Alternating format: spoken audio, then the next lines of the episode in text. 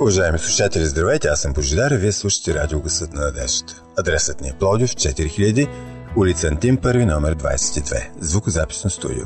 Телефонът, на който може да ни се обаждате, е 633 533, с код на град Пловдив 032.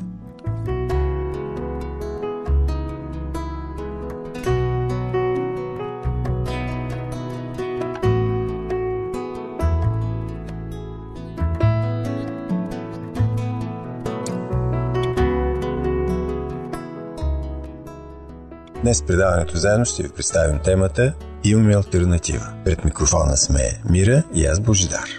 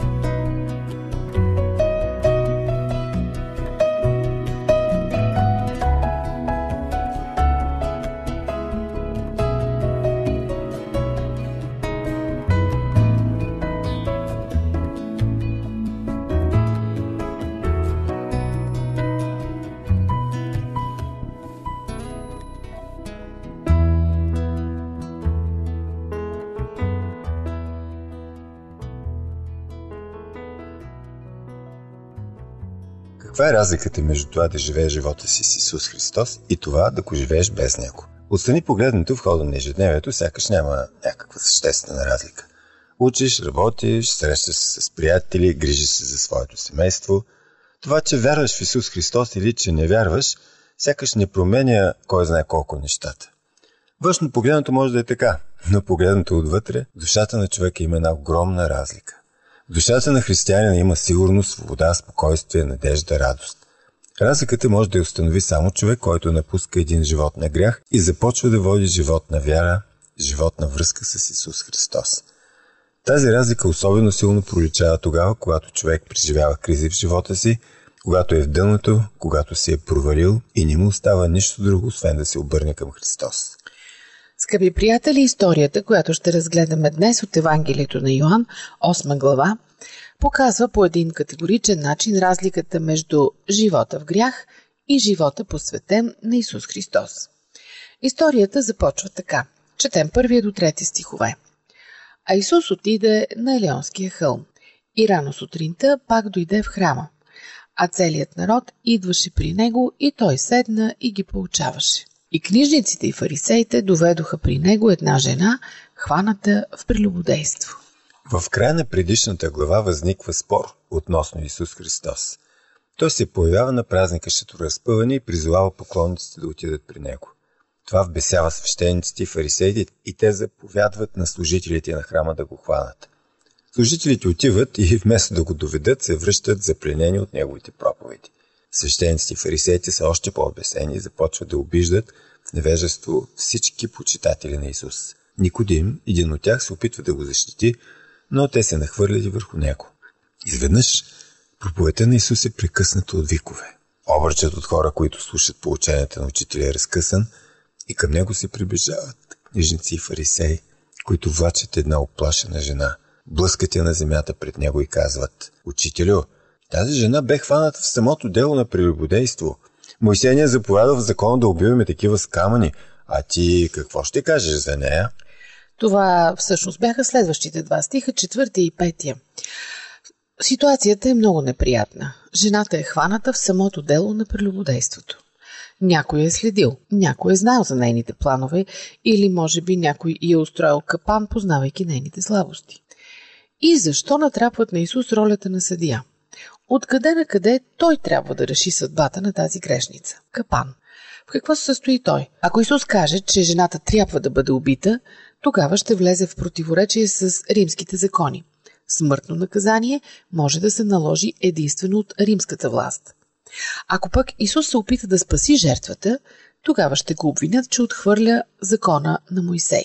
Исус прави нещо странно. Това е записано в 6 стих на Евангелието на Йоан 8 глава. И това казаха да го изпитат, за да имат за какво да го обвиняват. А Исус се наведе надолу и пише се с пръст по земята. Исус отказва да играе тяхната игра. Те обаче са много настоятелни. Той си пише, а те му висят на главата и поставят един и същи въпрос. Като толкова искат отговор, го получават. 7-8 стих на Евангелието на Йоан 8 глава. Но като продължаваха да го питат, той се изправи и им каза: който от вас е безгрешен, нека пръв хвърли камък по нея. И пак се наведе надолу и пише с пръст по земята. Това е странен отговор, защото в закона не пише, че който е без грях, той трябва пръв да хвърли камък. Няма изискване за безгрешност. Свидетелите трябва да хвърлят първи камъните върху престъпника.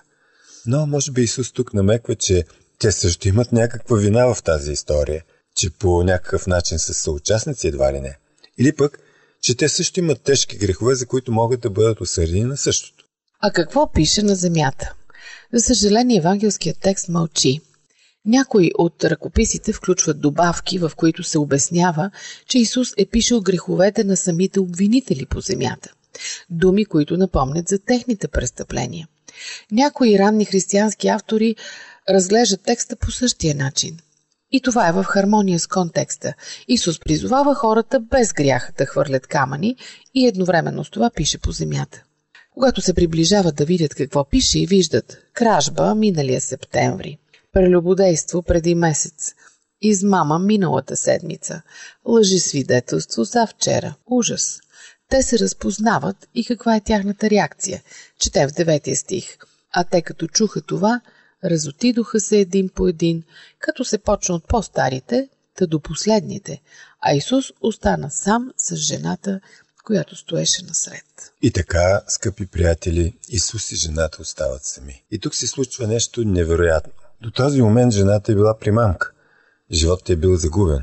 Тук Исус обаче дава шанс за нов живот. Четем в Евангелието на Йоан 8 глава 10-11 стихове.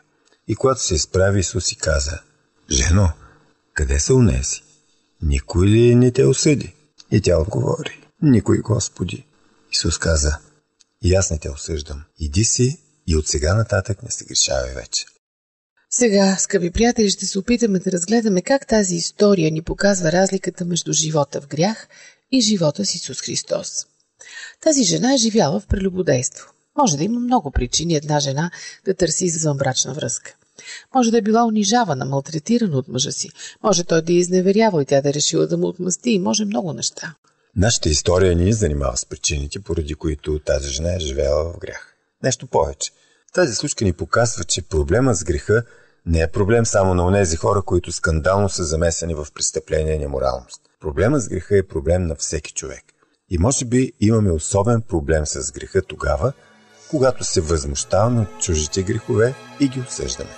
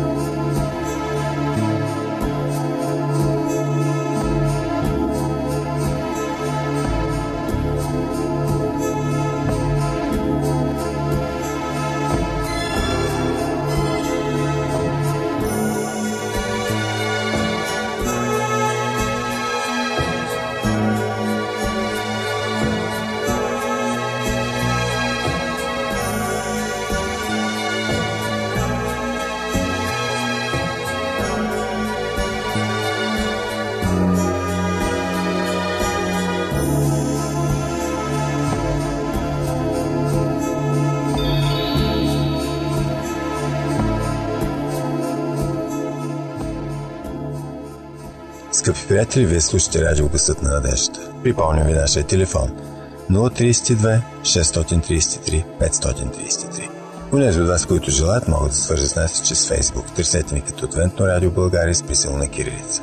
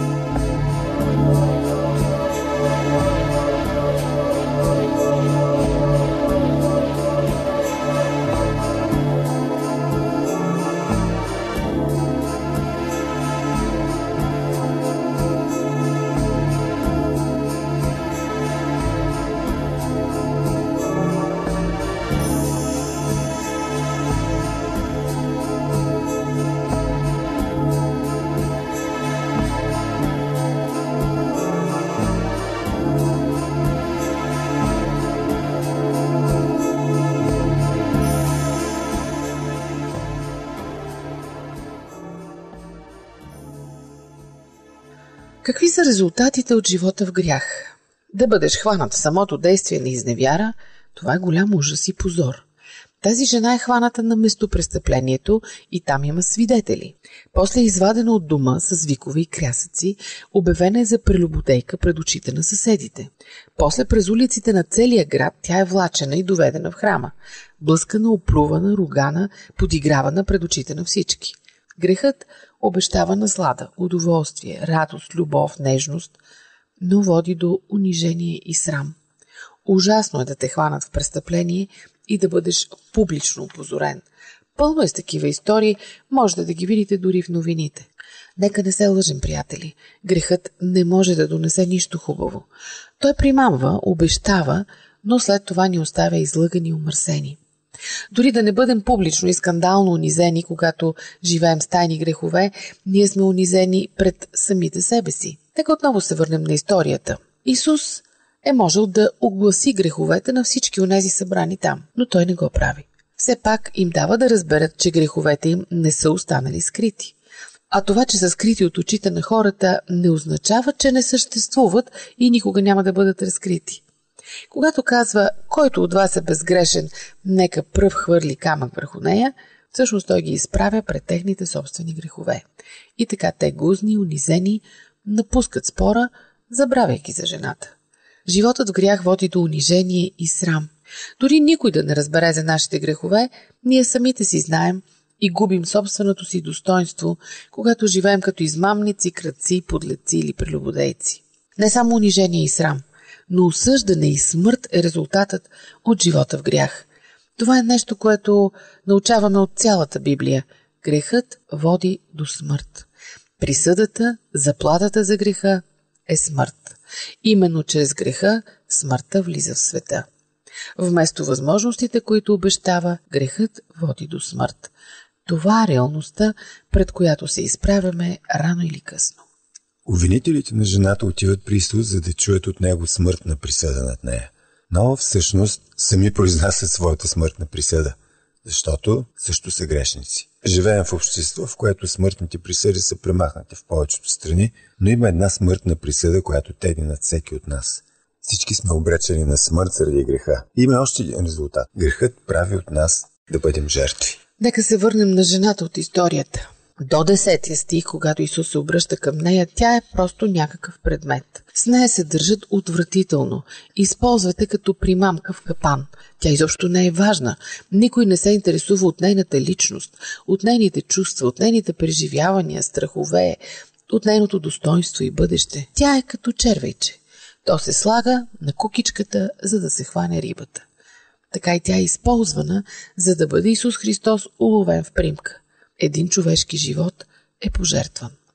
Скъпи приятели, Библията описва една гигантска битка между доброто и злото във Вселената. И ние сме част от тази битка. Сатана е използвана с хората, за да постигне своите цели, за да докаже, че Бог не е прав, че хората обичат греха. Когато изберем живота в грех, ние сме негови аргумент. Но ние сме просто пушечно мисъл, нищо повече. Сатана не се интересува от нашето достоинство, от нашите чувства, мечти.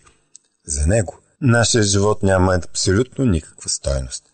Ето това е животът в грях. Превръща човека в жертва, води до унищожение и накрая смърт. Жената стои пред Исус и очаква да се изсипят камъни върху нея. Тя не отрича вината си. За нея няма по-ниско падение от това. От този момент не очаква нищо добро. Тя няма да бъде приета от никого. Ще бъде подритвана и подигравана до края на живота си. Но точно моментът на нейното най-голямо унижение се превръща в момент на най-голямата й радост. В момента, в който се сблъсква със смъртта, всъщност тя открива вечния живот. Нейните обвинители я водят при Исус Христос, за да бъде осъдена, но точно при него тя намира сигурност, прошка и мир. Вместо да я отхвърли, Исус ѝ дава шанс за нов живот. Тази жена има алтернатива. Или да остане в старото си естество, или да започне нов живот с помощта на Христос.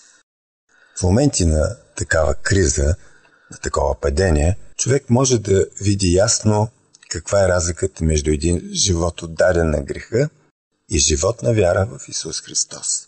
Какво намира тази жена при Христос? Какво ни носи живота с Христос? До този момент тя е никой. Тя не говори. Използвана от другите просто. Нейното достоинство е потъпкано. Сега изведнъж тя придобива една индивидуалност. Исус се обръща към нея и разговаря с нея. Неговото отношение е различно. Той възприема като личност. Връща и достоинството. Когато отидем при Исус Христос, Той ни връща достоинството, което сме загубили заради греха. Той казва, ти си ценен, ти си човек, ти си Божие дете. Не си просто пешка, фигура в голямата игра на шах между Бог и Сатана. Ти си личност, за която аз съм умрял и те ценя. Това е, което прави Исус. Той приема най-пропадналите хора и се отнася с тях човешки. Представете си колко инфарктна ситуация. Жената е заплашена със смърт и то заслужена смърт. Няма кой да я защити, защото никой разумен човек не защитава един престъпник. За нея няма сигурност. Ако не бъде случайно убита с камъни, ще бъде тъпкана и унижавана като личност. Сега, в един момент, вече няма никой, който да я напада. Само тя и Исус остават. Няма врагове, няма заплахи. При живота в грях няма сигурност, но при Исус Христос грешникът е на сигурно място. Нищо не го заплашва. Нищо не е толкова силно, че да може да разруши тази сигурност. Четем в посланието до Римляни 8 глава 31 стих. И така, какво да кажем за това? Ако Бог е откъм нас, кой ще бъде против нас? Скъпи приятели, когато живеем грях, ние сме осъдени. Божият закон ни осъжда и това е напълно справедливо. Когато отидем обаче при Исус, случва се нещо невероятно. Той не ни осъжда, просто ни прощава греховете. Исус приема грешника. При него ние можем да получим прошка за греховете си. Едно от най-радостните послания в Библията е посланието за оправдание от греха. В лицето на Исус имаме такъв, който ни оправдава.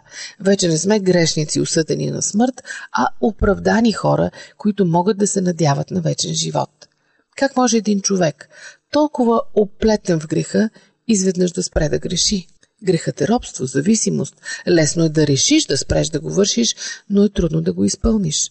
Освен това, нашата природа е такава, че грехът е по-близо до нас и ние лесно посягаме към него. Когато Синът освободи, тогава идва истинската свобода от греха и тогава можем да я живеем истински. Познавате ли тази свобода? Това не е като човешките опити да се освободим от греховните навици. Опитваме и после се оказва, че сме бягали без да сме се отдалечили от греха. Бягаме към свободата, а тя се оказва мираж. Синът ни прави свободни. Потърсете тази свобода. Изживейте тази свобода. Наслаждавайте се на тази свобода. Животът в грях е живот без перспектива, без бъдеще. Животът в грях отнема нашето достоинство. Животът в грях ни изправя пред закона и присъдата му е смърт. Исус Христос е този, който връща нашето достоинство, дава ни сигурност, оправдание и свободата да живеем като нови личности. Скъпи приятели, ние имаме алтернатива. И тази алтернатива е избор между две възможности. Да живеем или с греха, или с Христос. Ние решаваме.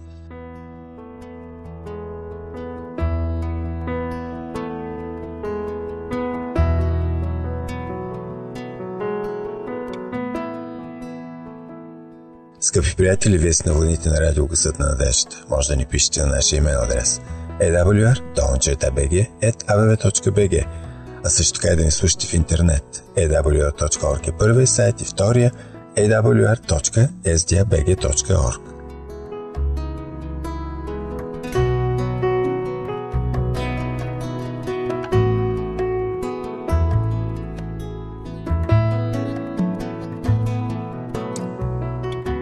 Уважаеми слушатели, вие бяхте с радио Гласът на надеждата. Припомням ви нашия адрес: Пловдив, 4000, улица Антим, 1, номер 22, звукозаписно студио. Слушайте предаването заедно следващия вторник по същото време на същата честота. До чуване!